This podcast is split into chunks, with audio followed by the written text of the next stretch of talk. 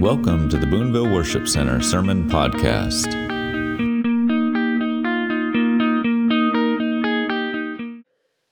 So, Father, we just thank you.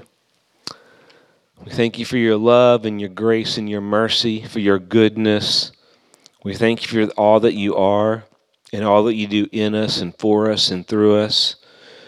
We thank you for this family. We thank you for Boonville Worship Center. We thank you for every individual every couple, every married couple. We just thank you for the life that we have in you. And we thank you tonight, God, for the gift of marriage, for the gift of covenant in marriage. What a beautiful thing that you've given to us. And um, we want to do it rightly. And we acknowledge tonight how difficult that can be at times.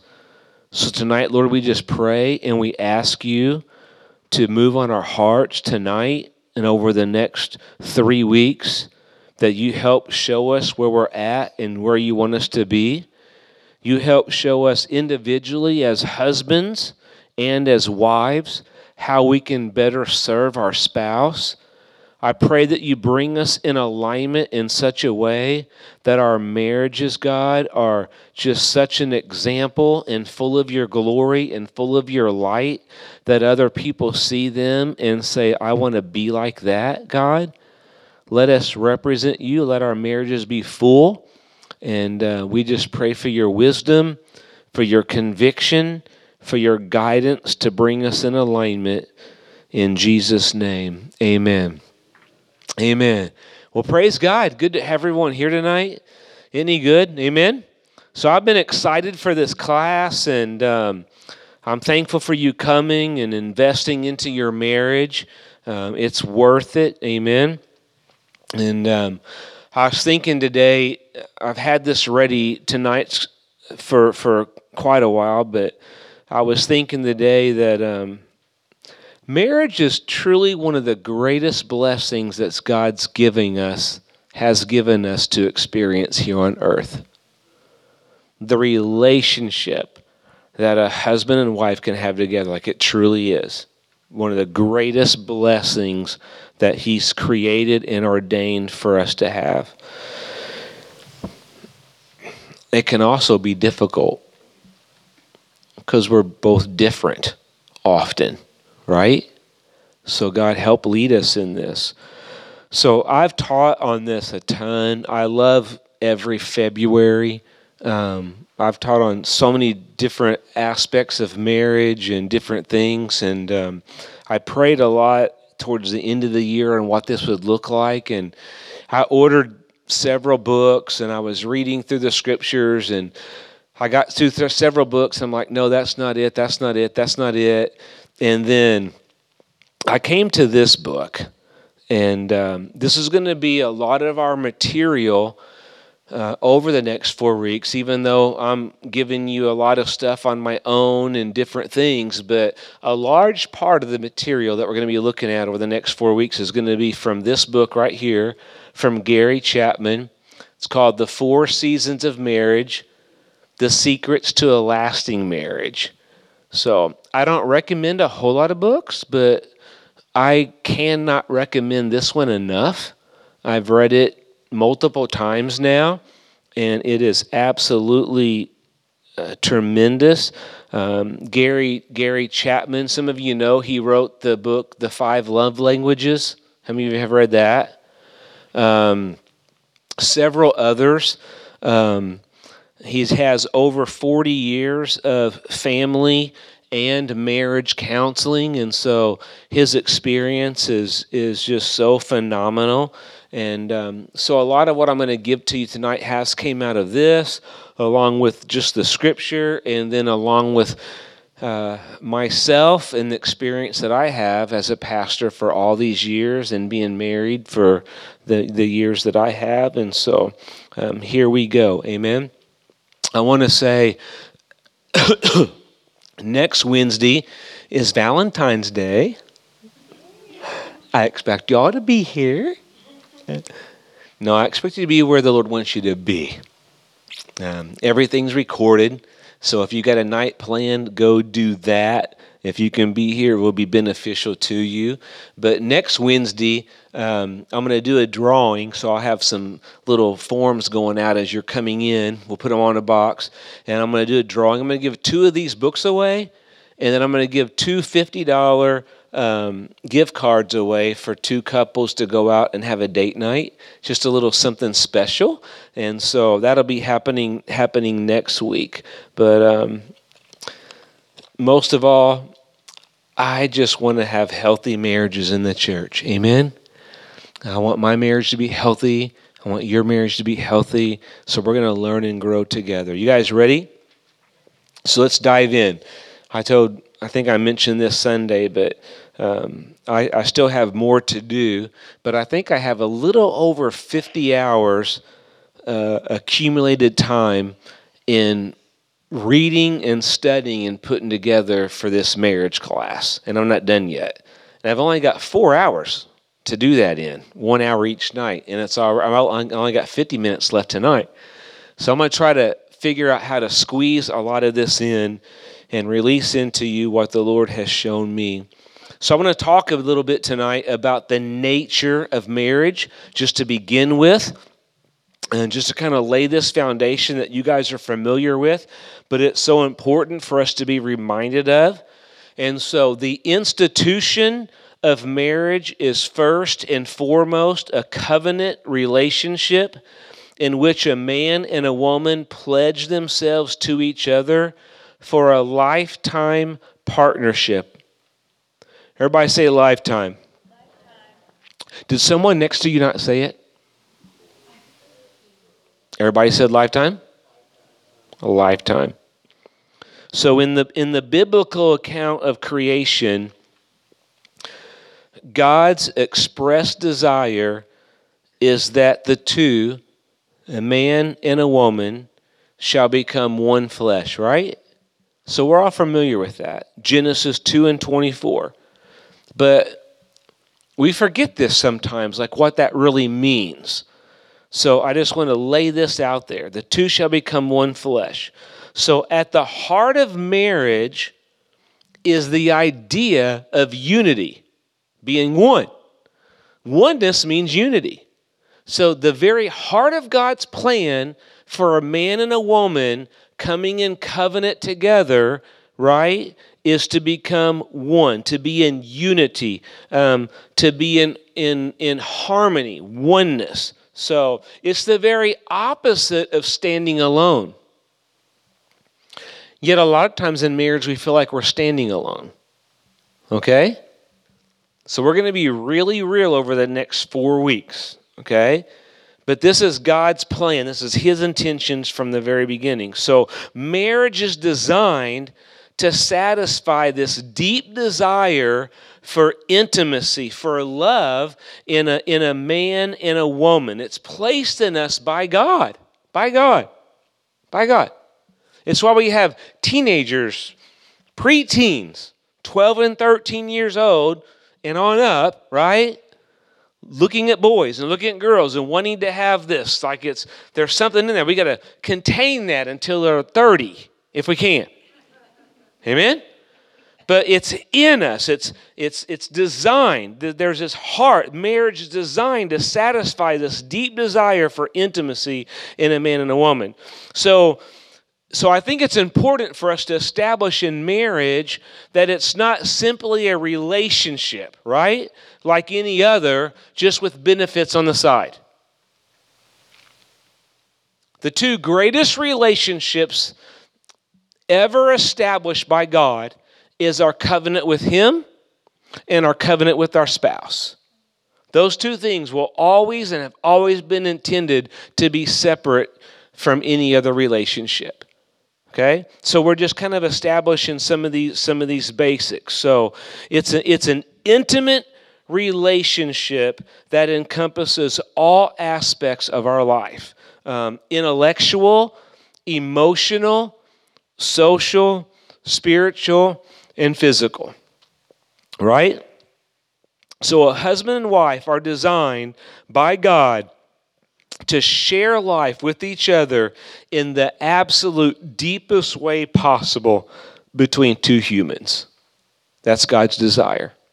It's how He created us. It's His purpose and His plan all the way back to Genesis chapter 2. Amen? So we've got to we got to step into that and realize that it'll, it'll help us as we as we move as as we move forward. Um, so I think I have in your notes um, the five five essential. These are essential aspects coming out of that, coming out of God's purpose and God's design. Five essential aspects of marriage. Okay, and so the first one is being fully committed, understanding that we didn't step into a contract, we stepped into a covenant. Amen? So it's essential that we're fully committed in this. So fully committed means there's no plan B. Amen? Let me just help someone maybe.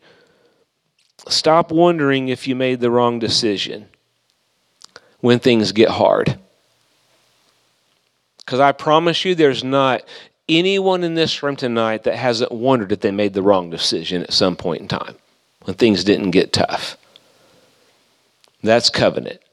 So we establish this in this very moment that it's being fully 100% committed in this covenant that we made with this man and this woman till death do us part. It's committed. Amen? Secondly, is being united. Being united. Um, no longer two, but one. It's being in unity. It's living in harmony with one another. This is essential. Being fully committed and being united.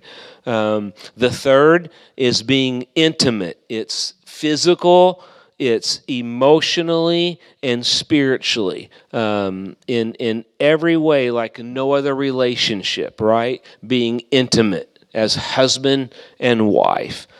The fourth thing is being purposeful.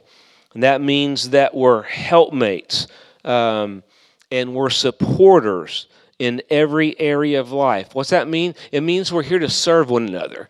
There's no person on this earth that I'm called to serve more than Lori. More than Lori. There's no person on earth that she's called to serve more than me. Amen? Well, God. God. But under that, it's each other then it's our children. And it's everything everything flows underneath that. So it's purposeful. We're helpmates and we're supporters in every area. And then the fifth thing is is that that it's that we're complementary. In other words we make each other better. Um, our lives uh, are meant to complement one another. I can stand before you today and I can say that, that I'm a better person and my life is better because my wife is in it. She complements me. Where I'm weak, she's strong, right? Like in every area, she compliments me. We haven't always got that right, but in the big scale of that, she compliments me. So these five things being fully committed, being united as one, unity, intimate physically, emotionally, and spiritually, understanding that, that it's purposeful, that you're helpmates, that you serve one another, and being complementary. These are five essential aspects of a healthy, godly marriage. And so just take those because I'm about to drop that and move on. But we've got to ask ourselves, you know, am I, does she know or does he know that I'm fully committed in this? So I'm just going to drop some side notes because I deal with stuff all the time as a pastor. So I'm just going to throw this out there. Never, ever, ever should you bring up the D word in your marriage because it should never be an option. Should never be an option. So stop it. Just don't ever let it come up. What that causes in your spouse is fear that then manipulates them, come on, and causes them to act completely different and mess everything up. So make sure that your spouse knows that you're fully committed. Make sure that they know that you're in unity. Make sure that you're fulfilling intimacy physically, emotionally, and spiritually. Make sure that you understand that you're fulfilling your, your purpose and being a genuine helpmate and in serving them and making sure that you're you're complimenting one another in everything that you do. Amen? Is that okay? I feel like I just kind of came out blazing tonight. But I do have 50 hours to teach in four. So work with me. You guys good? All right? Because a lot of times I've taught this class through the years where we had a lot of open discussion, and we'll have some time for that. But I just really feel like I need to give you what God's given me. Amen? So Write this stuff down. I want to talk now about what happened. So we understand the truth that I've just laid out there, but then I want to talk about adapting to the changing seasons. Because most of us here, and I know all of you, we understand the, the importance of covenant and unity and commitment and all those things that I've just given to you, intimacy. We understand all of that. But why, why do we fail in it sometimes?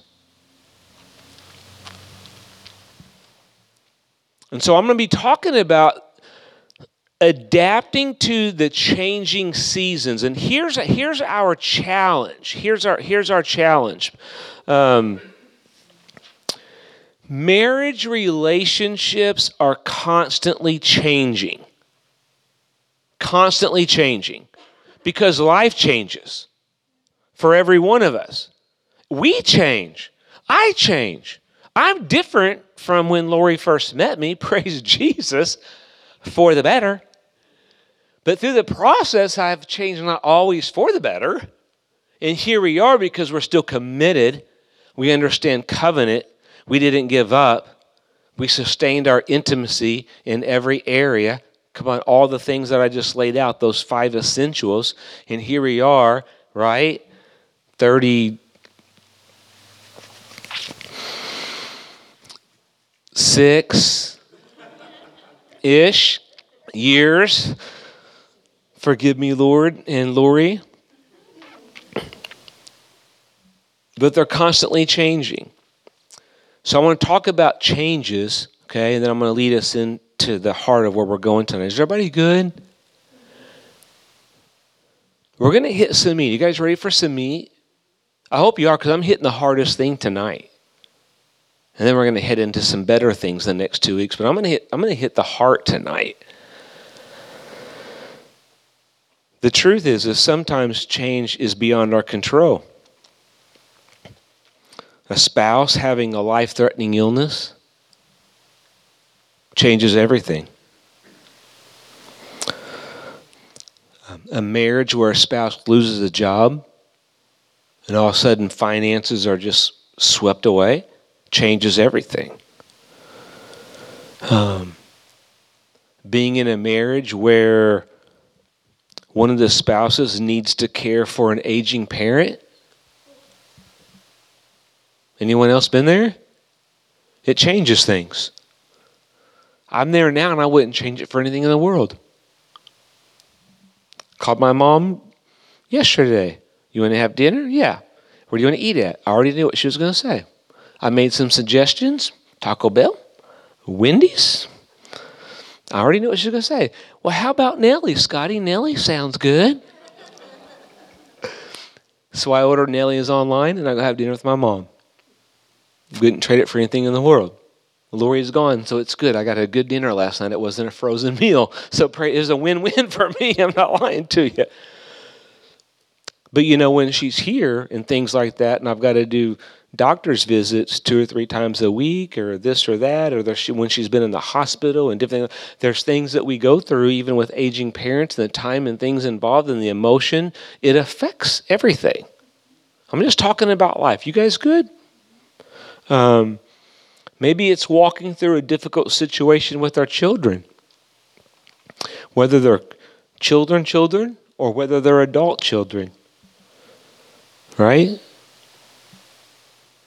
Maybe it's been something that's been traumatic with one of them, whatever that it is. All that stuff affects life, which affects us, which ultimately affects our marriage in some way, depending on how we choose. We're going to get into that later. But the, the truth is, is that life is full of unexpected changes, right? For all of us. And so our only choice as a couple then, as husband and wife, how are we going to respond to that? How are we going to respond to these things that I just mentioned that are somewhat out of our control, that we need to do, that we're responsible for, that affect our marriage? How are we going to respond in those moments? That's a question. Then there are changes that we create for ourselves sometimes, like decisions we make regarding jobs maybe working overtime, maybe changing jobs, um, dis- regarding having children or not having children, like all that stuff, finances, um, ministry, our involvement in ministry, whatever, blah, blah, blah. Choices we make that will affect our marriages. Again, the manner in which we process these changes will determine the quality of our marriage or the season that we're in. So I step back and I say that no matter where you're at, if you're dating, if you're engaged, if you've married a year or five years or 10 or 50 years, life is always changing. So, the health and the life of our marriage is always going to be determined by how we adjust and respond to those changes. Okay? Because life is going to happen. And, and again, some things are, are out of our control, some things are, are within our control. So I want to talk about seasons a little bit, which is where, where I kind of got into this book and why it kind of hit a, a, a little chord in me a little bit. But so let's talk about seasons. So in the natural world, the four seasons, you know, that we're familiar with are created by certain inevitable changes that occur as the earth turns and revolves around the sun. So we know this, creating what? Winter, spring, summer, and fall. Okay? So we're going to focus on those four things. Well, we're going to we're going to kind of go into these in depth here in a little bit, but but likewise um, um, that it, it's it's like the changes that we face in life and the way that we respond to them create the seasons of marriage. Okay? So in the natural, there's at least where we're at, maybe not for the sunbirds living down on the beach. Okay? Let's forget about them. They don't really matter. Okay? Because we're here stuck in winter. But for most of us in the natural, we have these, these seasons of winter and spring and summer and fall. These changes in life that we face. Again, how we respond to them, how we respond to them um, creates this the season of marriage that we're in. So let's just let me be uh, man that clock is going fast. I'm on page two of 30. No, just kidding. so let's just look at this for a minute. Newlyweds get married, and it's just the two of them in the house for six months or a year or two years or whatever. That's going to look a certain way until you bring a baby in. Then you bring a baby in, and that's going to change things. It's beautiful. It's precious. It's everyone's excited, but it still changes the marriage, right? Because you're exhausted and you smell like stuff and everything else that comes along with it. It's beautiful. I wouldn't change it, but it, it, it, it shifts things, right? So that happens. Um, maybe you maybe you experience the death of a of a loved one, um, or an illness, or again the demands of a job, or moving away from from family maybe maybe there's a job that happens and and all of a sudden you're forced to move you know states away from your from your from your family from your mom and dad and siblings whatever whatever that it may be. Um, disagreements just mood swings. Come on y'all know we have them maybe you got teenagers god forbid. Bless you. What about aging bodies?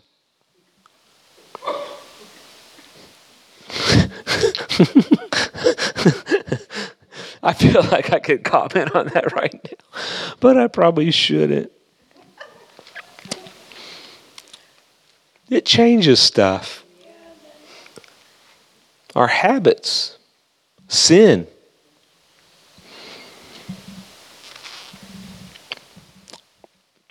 All these things are examples of situations and circumstances that can put pressure on a marriage and and demand a response. A lot of them are things that we can't change. It's just part of life. Some are the, some are things that we bring in on our own, and that make it really difficult. But it all comes down to how are we going to respond to those things. So if we respond well, and we're in unity, and we're in harmony with our spouse, then we can keep our marriage in a in a spring or in a in a summer season, right? But if we don't respond well, or if our our response clashes with our spouse, then we can feel the chill of fall, or sometimes skip fall and thrust swiftly right into an icy cold winter season. Most of us that have been here tonight that have been married for a while can contest to that.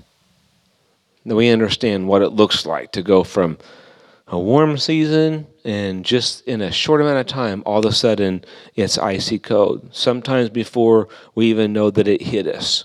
And so, everybody still tracking with me?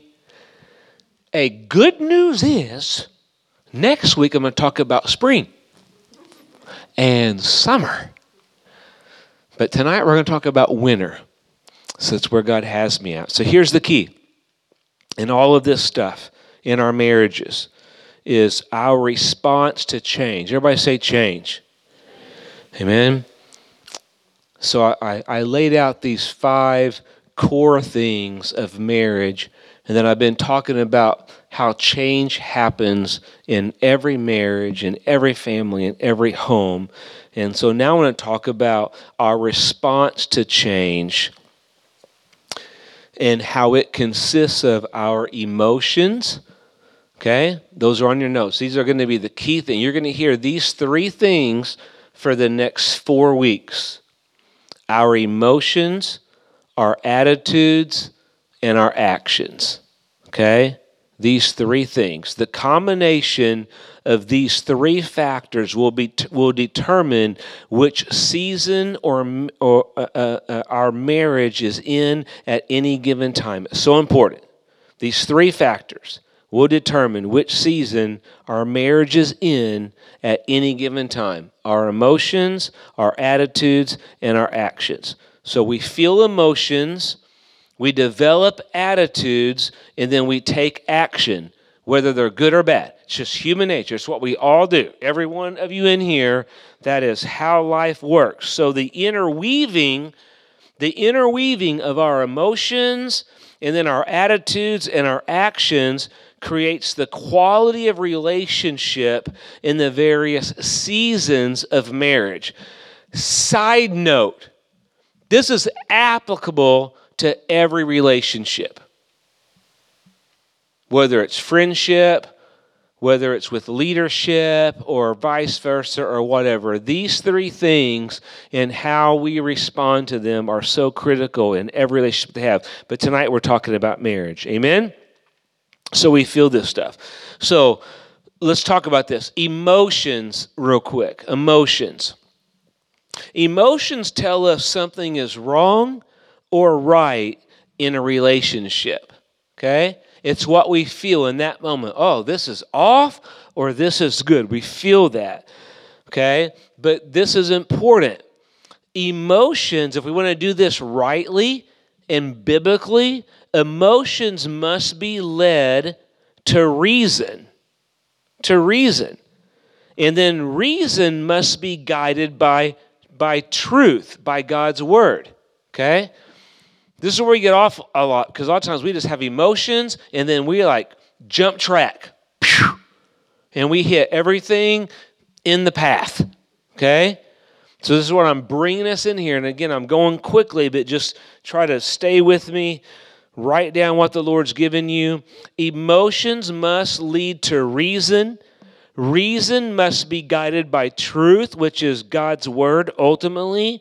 And then truth will lead us to take constructive action. Okay? So, too often we don't allow our emotions to lead us to reason, so our reason, right, isn't isn't guided by by truth. So we've got to put these things together. So be careful not to short circuit the process and jump straight from emotions to action without the benefit of reason guided by truth. Okay, so that's real important. I'm going to repeat myself, even though I don't have time.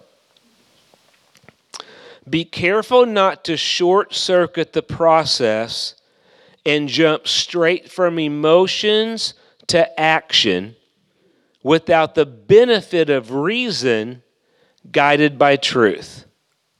Because most often it will be a destructive action. And this is the course that our flesh most often takes. We just have an emotion, and it's either good, so we just jump straight into it, or it's really bad, and then we just respond to it. And reason and truth doesn't even come into play until way later on when there's been damage done. Okay? I can't tell by the looks on your faces whether or not you're grasping this or not. Is this good? Okay. All right. Emotions, attitudes, and actions. So I want to begin our journey of defining the four seasons of marriage. And we're kind of going to live here for the rest of tonight and into next week, and we're going to talk. We're going to define the the the four seasons, and um, um, we're going to look at the common. We're going to look at the common emotions and attitudes and actions that create or sustain. Because what we want to do is sustain the right seasons. Okay, so we're going to look at the, atti- the, the, the emotions, attitudes, and actions that create or sustain a particular season. We're going to break them, them, them down over the next two weeks. We're going to identify the season, hopefully, that our marriage is in, and then the season that we want to be in. And um, that's where we're going to go. So tonight, we're going to. Um, begin with the winter season, and I'm sorry about that but not sorry because we need to know about it. Because I've come to find out that I believe that every marriage will go through a winter season at some point in time. We just do. We want to not stay there. We want to get through it quickly, and then we want to avoid going through it again. But I'm going to say that most marriages, if not all, will have winter season, if not season. So we're going to learn about this and then hopefully try to finish, figure out how to not be there. And then we're going to end the last two weeks and we're going to get into some really strong stuff about seven actions or strategies to enhance the quality of our marriage. So that's kind of going to be the format of the next four weeks. Tonight, I want to finish the last 22 minutes and I want to define winter. I want to define winter. Okay? So, in the natural, in the natural, winter season is cold, it's bitter, it's snowy, it's icy, and it's harsh, right? So, in short, winter means difficulty. I've met a few people that quite aren't there somehow mentally or emotionally or something that like winter but I, I think something's seriously wrong with them, okay? But for most of us normal folks, okay, winter means difficulty. All right. Um, life is much harder in the winter than it is in the summer when you think about the elements. Okay, so that's in the natural. I'm not going to spend a whole lot of time describing winter because we're in winter, so we all understand it. Even though we're having a great February, praise Jesus for the 50 degree temperatures. Amen. All right, but we understand winter. Everyone here understands winter, what it means, what it represents. So, winter marriages, when our marriage enters into this winter season, it's characterized by coldness harshness, and, and often bitterness. It's cold, snows on the ground, and the weather forecast is for freezing rain. It's not looking good. We all know what that feels like, or most of us, right? Like that's kind of that's the that's the winter season. So if a husband and wife in this winter season have a conversation, have a conversation, it's typically uh, merely about logistics, like um, who will do what and when. Um, if they try to talk about the relationship, it typically ends in an argument that goes unresolved. Uh, some couples just simply live in cold silence for a period of time through the winter days or weeks or months. Um, often each spouse blames the other for the coldness of their relationship because absolutely, positively of their fault. and essentially, they live independent lives, though they live in the same house. This is a winter marriage. This is a winter marriage. What brings a couple to the winter season of marriage? Well, I'm going to talk about fall. Fall is going to be my last one. And fall will give indication of what leads into winter, and it's probably going to be the favorite one that I teach on, um, and probably the one that we need to be most cautious of, okay? Because it will keep us from getting here, which a lot of people live here in winter, right? A lot of people learn to live in winter because even in winter, there's a few fireplace moments. So there's just enough fireplace moments here or there that give us what we need to cling on for the rest of winter or to stay in it. Amen.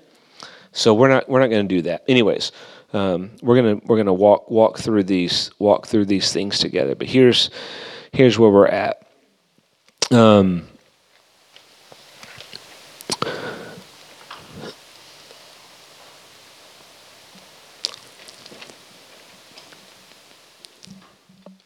what brings a couple to the winter marriage, the winter season marriage. If I was to give you one word, it would be rigidity. Rigidity. The unwillingness to consider the other person's perspective and to work toward a meaningful compromise. They just become cold. At this point in time, you've already gone through fall, and then now you're just you're just cold. All couples face difficulties, and all couples face differences. Um, couples who fail to negotiate these differences will often find themselves in the middle of winter created again I, I, I, I opened up talking about you know how, we, how life goes through changes. We have all these changes. Some some we can't uh, we can't help. Some we bring on ourselves but we all go through them. But but um, it, it's this winter season is not created by difficulties of life but by the way we respond to them. It's by the way we respond to them because ultimately life is going to happen, right? Because we all face these difficulties. So the interaction of these three factors our emotions, our attitudes, and our actions, right, determine whether we stay in a season or whether we move into another season, right, of spring and summer. So, Lord, help us learn how to negotiate these things and recognize these um, times and, and moments that, that we are in. Um, so here we go. Let me let me just say this uh, real quick about about winter about all these seasons actually, but um, but about winter. Um, winter winter may last um, for a married couple. It may last several days, which I would link more towards fall, but it but it could get that cold in a couple of days. Um, um, it could last a week. It could last a month, or for some some couples and some marriages, it could even last a year uh, or years. Um, it may happen within the first um, year or year, couple years of marriage, or it could happen with a couple that's married for 30 plus years. Um, all determined by our emotions, our attitudes, and actions, and how we are responding to change and to difficulty. Okay? All those things are playing into it. All right, you guys good? Have I encouraged you in your marriages yet?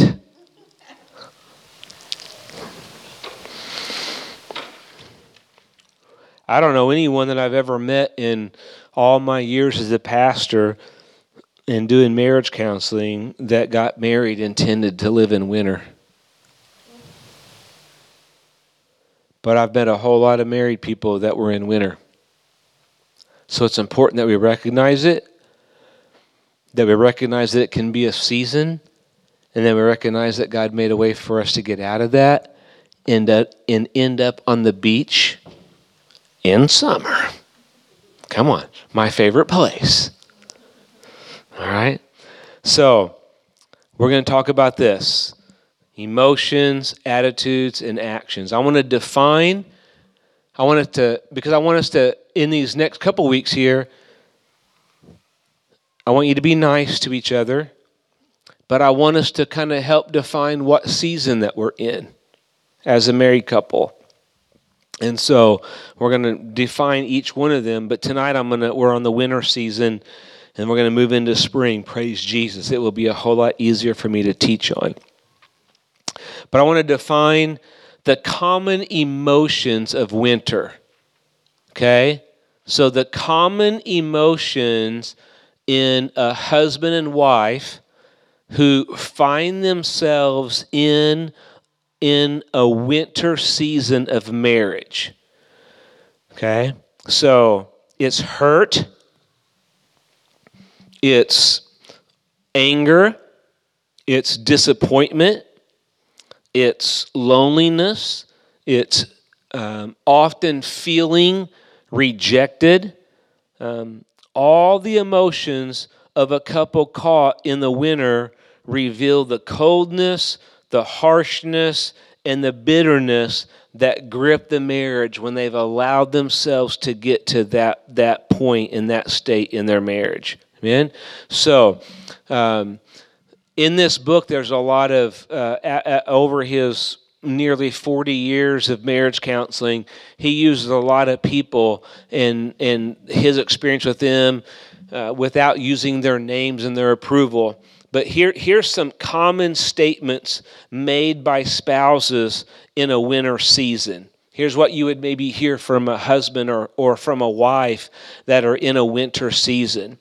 They might say, emotionally, I am I'm just totally empty. Feels like I have nothing to give. Um, it feels like my spouse doesn't love me, like me, or respect me.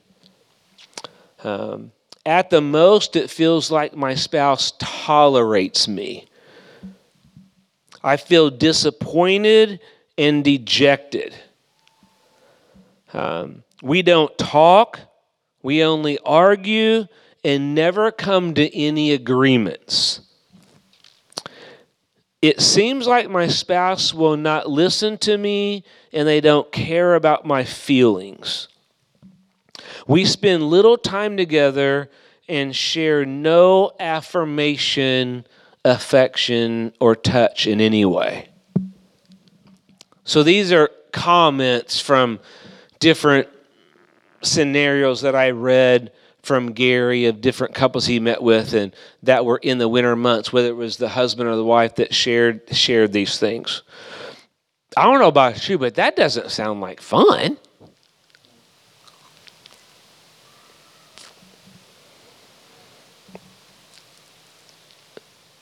Seven fifty. Have any? I'm not going to ask common attitudes of winter. So those were the common emotions. Here's the common attitudes of winter.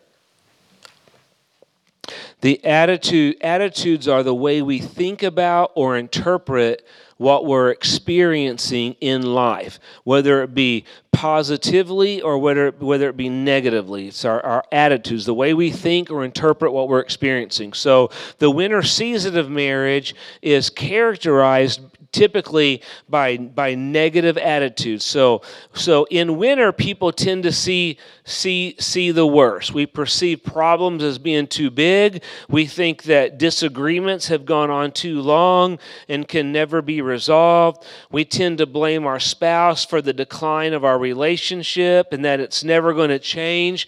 And so a lot of times in the winter season whether wherever it's at in there whether it's at the beginning or in the middle or the end, a lot of times folks in a winter season of marriage it just feels hopeless. We've done this for so many years, and we just keep going through this cycle, and it never changes. And sometimes it's good, sometimes we're in spring, and then we're here, then we're here, and like, I'm just so tired of this cycle. And over and over again, it can create this feeling, this genuine feeling of feeling hopeless. Okay?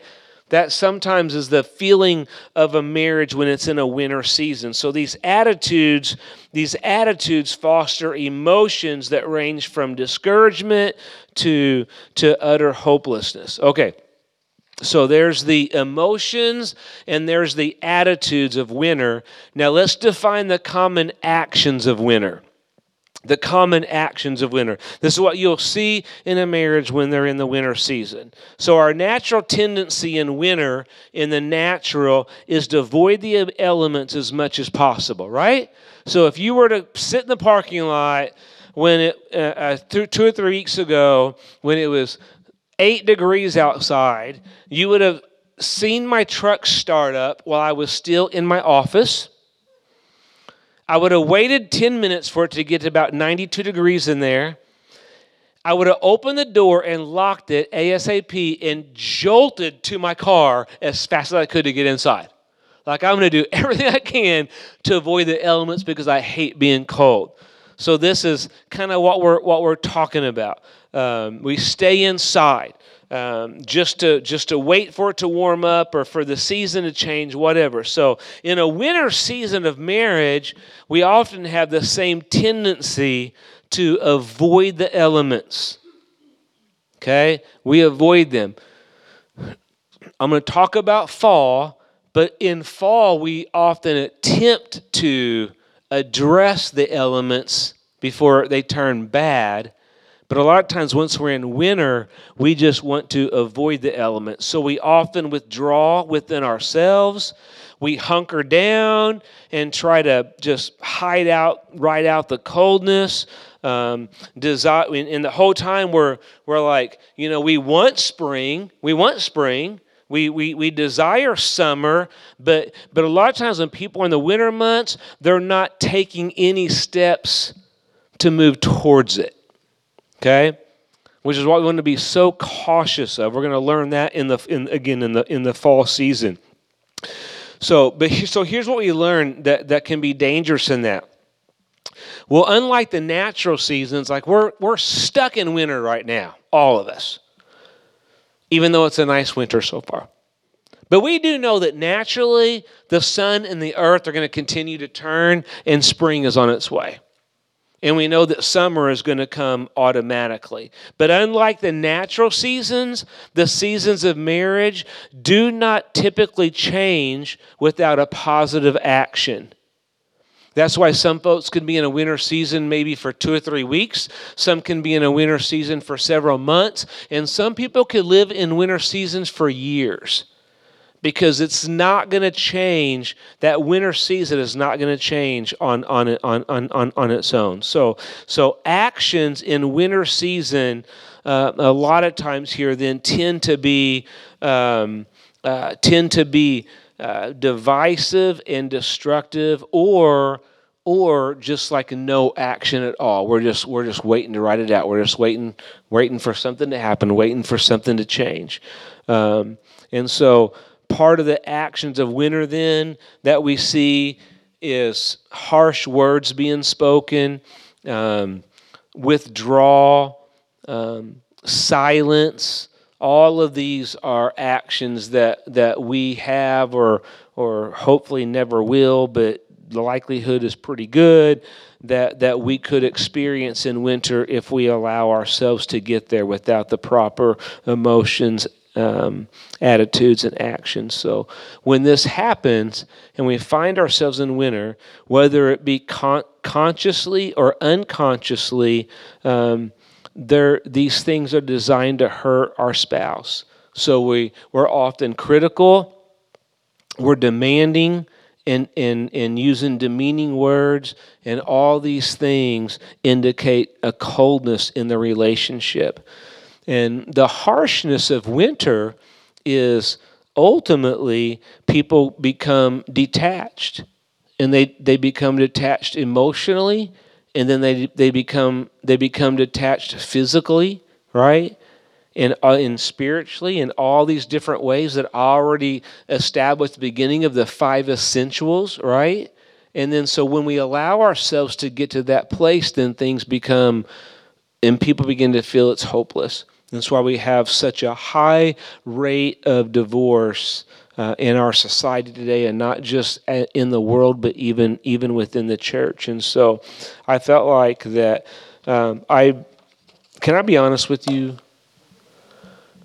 I did not want to teach this as my first class tonight. Um, I'm wondering how many of you will come back but next week, we're going to deal with spring and summer. It's going to be awesome.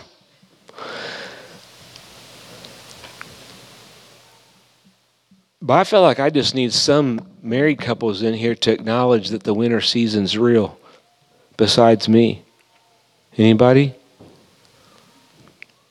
The winter season's there we get there for all for almost anyone it's going to be knocking on our door because life changes so often and especially a lot of times when we're younger or early on in it because we deal with things so differently and we mature as we get older but I felt like, man, I needed to drop this in here. And this is such a powerful thing that he brings out in his book because this is not where God intended us to be. So um, I guess um, when we're in this place, and people become detached emotionally, physically, spiritually. There's little affection, there's little affirmation given. Oh, I guess winter is not fun. And it is not what God intended for marriage. So I just wanted to, we're laying that foundation tonight, and then we're going to build on from there, and we're going to declare that we're going to get where God intended for us to be. And praise Jesus, hopefully, most of you are not even relating to this and you're just living on the beach right now. Bless your marriage. Hopefully, some of you are in the spring and it's exciting and you're looking forward to the beach. Amen?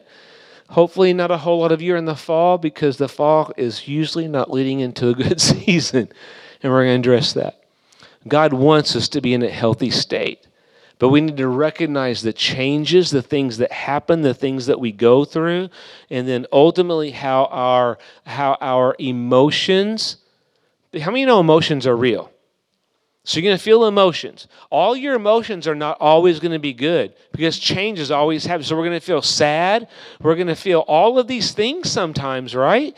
And so when we learn this and we grab a hold of it, then we understand the importance of our emotions we understand biblically where we're at. Then when we grab a hold of it quick enough, that changes our attitude and then our actions in that are going to be completely different. But if we don't understand this we don't understand the winter season, then our emotions are going to affect our attitudes in a negative way. Our attitudes are going to affect our actions, and it's going to affect our marriage, and it's going to keep us or lead us into a winter season. Amen. So let me let me finish with this just really quick. Um, and drop this in you because here's the good news. I feel like Lori and I have lived the majority of our marriage these 30 plus years right? In spring and summer. But I would be lying to you if I didn't say in these 30 years we haven't gone through fall. And we most certainly had winter seasons where both of us questioned what in the world happened. Both of us did. But this is all I want to say to you tonight, because I believe like there's there's probably some some winter marriages in this house. Or there, anyways. Here's the positive side of winter and why I wanted to bring this to you tonight. And this is what I want to encourage you with before we dive into the beautiful seasons of spring next week. But here's the positive side of winter. Most couples have found themselves in winter at one point or another. You're no different than any other couple.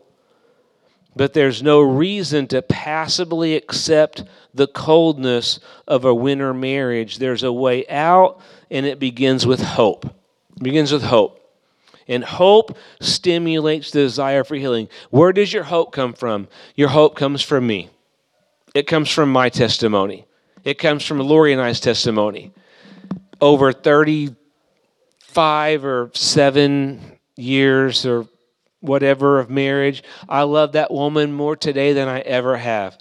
I mean, I am, I love that woman. We are so healthy, even though she's 35 hours away and I haven't seen her for months now right? I love that woman. It gets better and better and better and better. I'm here to tell you tonight that there is hope that if you will sustain that, if you will grab a hold of your emotions, and if you'll check your attitude, and if you'll line those things up with the Word of God, it'll shift your attitude, which then will shift your actions, and your actions will then shift your, your emotions, that then will shift your attitude, and it all just circles back around, and you'll find yourself coming back a healthy place. But I'm telling you, there's a way out, and it begins with hope. Hope stimulates a desire for healing and health. It can, and again, it can change all of these your emotions, your attitudes, your actions. And so a winter marriage often makes a couple desperate enough to break out of their silent suffering and seek help. Praise God for the amazing men and women that end up in my office or someone else's office or in another couple's home at church that's been married for a long time that said, Hey, we're stuck in this place and we need help. But a lot of times that winter season has led us to a place where, like, we, we need to we need we need to we need some help here. Amen? And that's a good thing that can come out of that season in life. Don't don't take it for granted. So god can use these marital winter seasons for good if we let him because it's the trials in life that produce perseverance that produces character that produces hope and hope does not disappoint. Amen? We want to end up in hope and not live in hopeless enemy wants to keep you hopeless so he can divide what God established. God wants to bring you back into hope, and there's always hope as long as we're Him. It's Romans chapter 5, 1 through 5, if you want to read it. So here's the key when each spouse takes responsibility and the failures of winter are confessed and forgiven, right? We, we will we'll, we'll talk we'll talk more a little bit about that later but forgiveness makes room for love Love covers over a multitude of sin. And ultimately, the scripture says love never fails. So, the potential for deep healing and deeper intimacy than, than you've ever experienced is there, and it's within reach. When two people choose to rightly love again, the melting of ice will actually water the seed for what's going to grow in the spring. Come on. I pray and I hope that everyone in here is in a spring or a summer season in their marriage. My experience tells me that that's not so.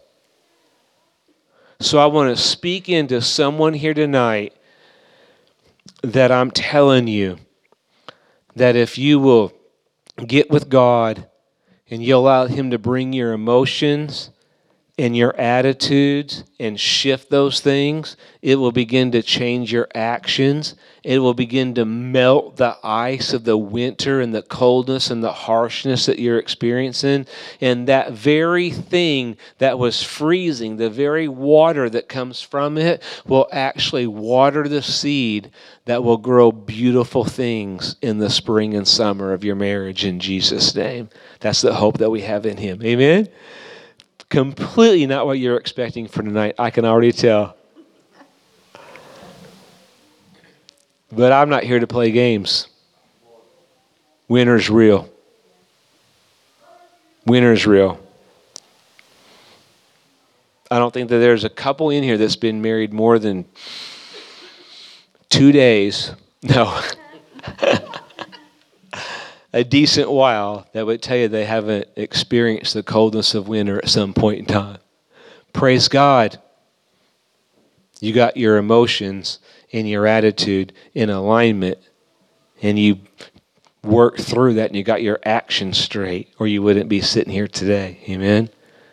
So I bless you in that. I pray that we continue to recognize these seasons these three things, you're going to hear it over and over and over again. They're going to be the most three critical things that I give you in these next three weeks and how they affect our marriage and any relationship they're in is going to be our emotions because they're real, right? Our emotions, and then our attitudes, and then our actions, those three things. Amen? So, next we're going to talk about spring, we're going to talk about summer. And then the next, we're going to go into fall, and we're going to talk about these seven beautiful things that are going to be so powerful that help equip us to stay in the spring and the summer seasons. Amen. I'm believing for healthy marriages. How about you guys? I'm believing for marriages that are full of glory and full of God. I'm believing for marriages that are equipped to recognize the changes that happen in life because the very reason why I started tonight, because I would just love to tell you that it's just a beautiful, happy journey from day one. As soon as you take off that bridal dress and that tuxedo, that it's just gorgeous all along the journey and there's no trials or tribulation. Right? Wouldn't that be awesome? But the truth is, life does happen, and it can be beautiful. And then, yeah, I beg for you not to tell the young couple, oh, just wait, it's going to get horrible for you. Don't speak that over them. Come on. We got young couples that are engaged. Let's just speak the favor of God and the blessing of God over them. I pray that from the moment they get married, that if they're equipped with this, that they can stay and remain in spring and summer all throughout their marriage. Amen? That's what I believe, and I speak over them. But I'm going to tell you what, I want them also to be equipped to recognize when fall begins to come so they know to stop because they can stop it there in the moment of the leaves beginning to change then they can go right back into summer and not ever ever ever even enter into winter i wish i would have had all this stuff i'm about to give you over the next three weeks when i was first married amen so lord help us Lead us, guide us in Jesus' name. I bless you. Father, thank you for every man and woman that's here tonight. Thank you for every relationship. I pray for those, God, that are engaged, those are looking to get married, that you teach them, that you equip them, that you encourage them, that you see the hope that they could have in you, that, God, marriage is ordained of you, that deep intimacy with another person is so beautiful. And I just pray you strengthen them with that. I pray for all all of us that you also use this, God, to help see and us to recognize the changes that happen in life and the responses that we can have, whether they be good or bad, and how our emotions and how our attitude and our actions affect every area of our life and our marriage, God, and that you bring us into alignment in all those areas, God, to where we stay in these spring and summer months of our marriage. I bless every one of them. I pray your grace and your favor and abundance of your love and your joy into each and every one of them in Jesus' name. Amen. Amen.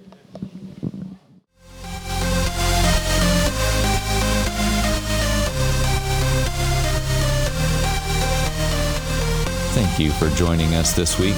Until next time.